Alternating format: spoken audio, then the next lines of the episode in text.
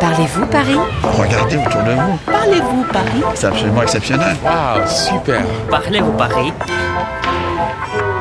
Bonjour, je m'appelle Aïda, j'ai 32 ans, je viens de Bilbao. Depuis que je suis toute petite, euh, j'adore la mode. Et euh, j'aimerais bien savoir quelles sont les tendances du moment. Je voudrais aussi qu'on me donne des clés pour euh, trouver des vêtements qui m'aillent super bien. Estoy con Aida, una periodista española a la que le fascina la moda. Estamos en el Distrito 9, frente al gran almacén Les Galeries Lafayette. Bonjour Aïda, il paraît que tu t'intéresses beaucoup à la mode parisienne. Ah oui, j'adore. Et toi, comment tu vois la parisienne? D'abord, elle doit dire oh là là.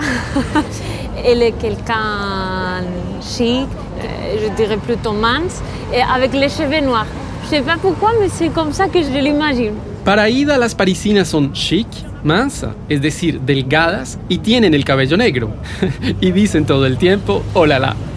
Bonjour Charlotte. Bonjour. Bonjour. Moi, c'est Aïda, enchantée. Charlotte Rosier es diseñadora. Ella conoce todos los secretos de las parisinas para estar a la moda. On va découvrir ensemble différentes tendances euh, qu'on trouve aujourd'hui à Paris. Et le lieu des Galeries Lafayette, c'est vraiment euh, un pilier euh, de la mode et un très fort symbole à Paris euh, aujourd'hui. Todos los grandes diseñadores, les grands créateurs de la moda, tienen una boutique aquí, en Galerie Lafayette. Charlotte es también una asesora privada de moda. Es un trabajo bastante original. Effectivement, c'est un métier qui est très développé à l'étranger et particulièrement aux États-Unis. En fait, j'ai décidé moi-même, étant passionnée de mode et passionnée des gens, de recentrer tout ça sur les conseils qu'on pourrait donner aux gens pour s'approprier les tendances, pour se mettre en valeur et pour être en cohérence avec ce qu'ils sont à l'intérieur. Charlotte ayuda a sus clientes a encontrar su estilo. Piensa que uno puede muy bien seguir la moda y continuar estando en armonía con uno mismo.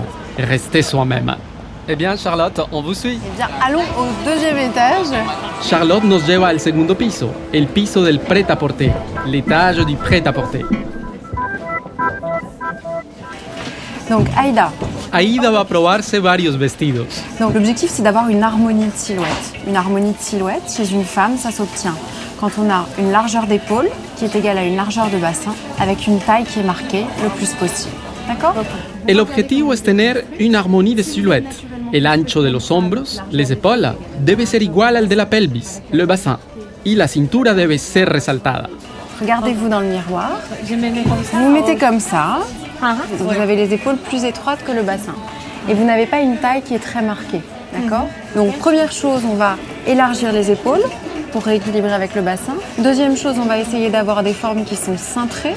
Et enfin, le tout en essayant de structurer la silhouette. Aida tiene los hombros más estrechos que la pelvis. Ella puede ponerse hombreras para elargir les épaules y formas ceñidas, centrées para resaltar la cintura. Le fait de mettre des épaulettes ou d'avoir une veste ou un gilet ou une matière qui se tient toute seule, ça va structurer une silhouette et ça va la rendre plus harmonieuse. D'accord Ah. Je vais vous faire essayer deux, trois choses pour vous montrer. D'accord Charlotte va buscar varios vestidos para Aida. Si, c'est très bien. 38. Regardez-vous. Le fait que la veste soit relativement courte, ça va bien avec une robe. D'accord? Parce que ça élance la silhouette. Et pour élancer une silhouette, il y a plusieurs techniques. Il y a la couleur, le fait de porter le même genre de couleur en haut et en bas sur le corps pour éviter de couper complètement la silhouette. D'accord? Et c'est la verticalité, le deuxième principe.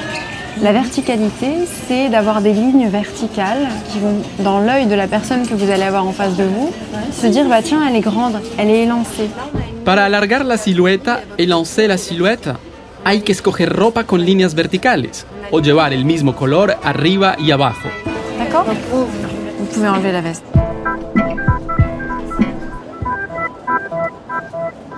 Quelles sont les pièces phares qu'on doit toujours euh, avoir dans notre garde-robe, dans notre dressing Je dirais qu'une bonne veste noire, ça ira toujours. Ok. Il nous faut un jean, une chemise blanche, parce que la chemise blanche, tu peux très bien te faire un look bonne veste noire, chemise blanche, jean.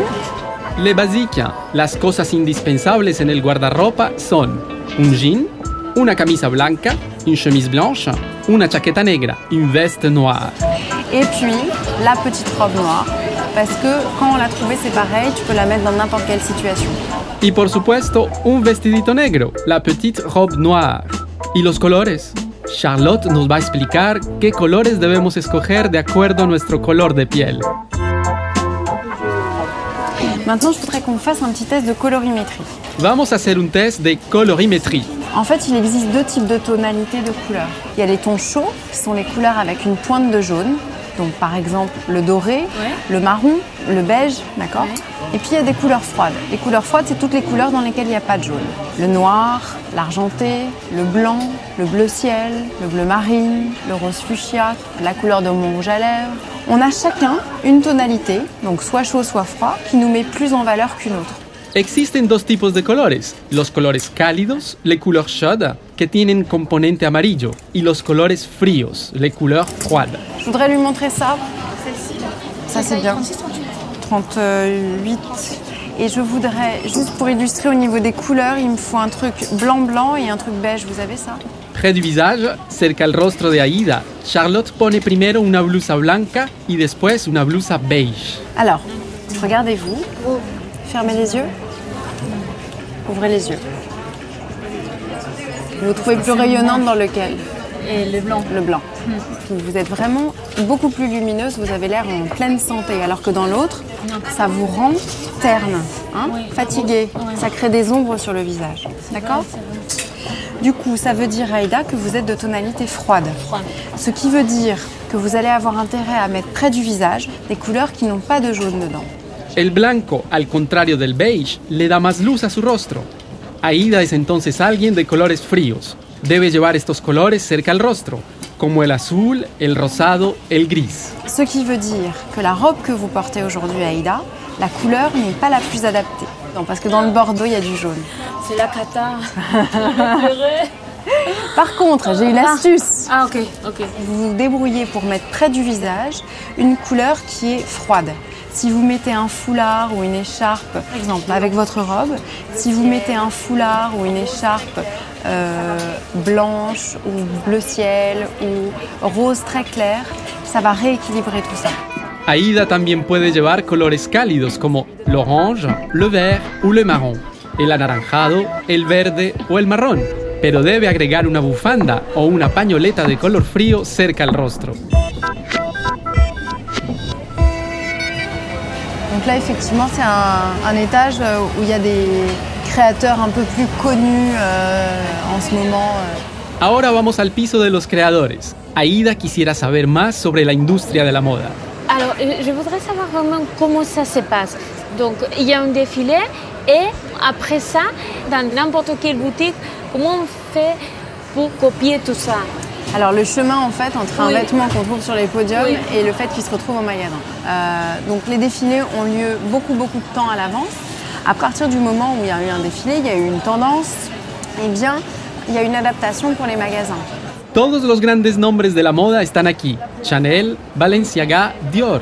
Los creadores de estas casas de moda diseñan las colecciones que son presentadas en los desfiles, les défilés. À partir du moment où il y a les défilés qui ont lieu plusieurs mois à l'avance, les créateurs des autres petites marques qui sont beaucoup plus accessibles pour tout le monde vont se dire tiens, il va y avoir une tendance pour le bleu clin, pour le Far West, et bah toutes mes collections, je vais les orienter pour ça. Maintenant, le temps de création des Zara, des H&M, des Mango sont beaucoup plus courts, donc ils travaillent en flux tendu. Les matières sont évidemment un peu moins belles, quoique, mais on arrive facilement à se faire des petits styles assez sympas, inspirés des grandes maisons de couture. Después las marcas de prêt-à-porter copian las tendencias de las grandes casas de moda, les grandes maisons de couture. La calidad no es la misma, pero el precio es más abordable. Et Charlotte, et quel est le rôle des créateurs dans les grandes maisons de couture? Il y a des grands créateurs au sein de maisons, euh, par exemple, on a Karl Lagerfeld chez Chanel, qui est très très intégré et qui a sa patte et qui a sa touche. On se poserait la question de savoir ce qui se passerait si Karl Lagerfeld partait chez Chanel. Il y aurait toujours des codes, il y aurait toujours une approche Chanel, le poids présent du noir et du blanc, etc. Mais ce serait une approche différente. Cuando un gran diseñador como Karl Lagerfeld integra una casa de moda como Chanel, impone su estilo, respetando al mismo tiempo los códigos de la marca. J'ai beaucoup apprécié connaître euh, je sais pas, un peu plus les coulisses. Merci Merci. Charlotte. Au revoir. Au revoir.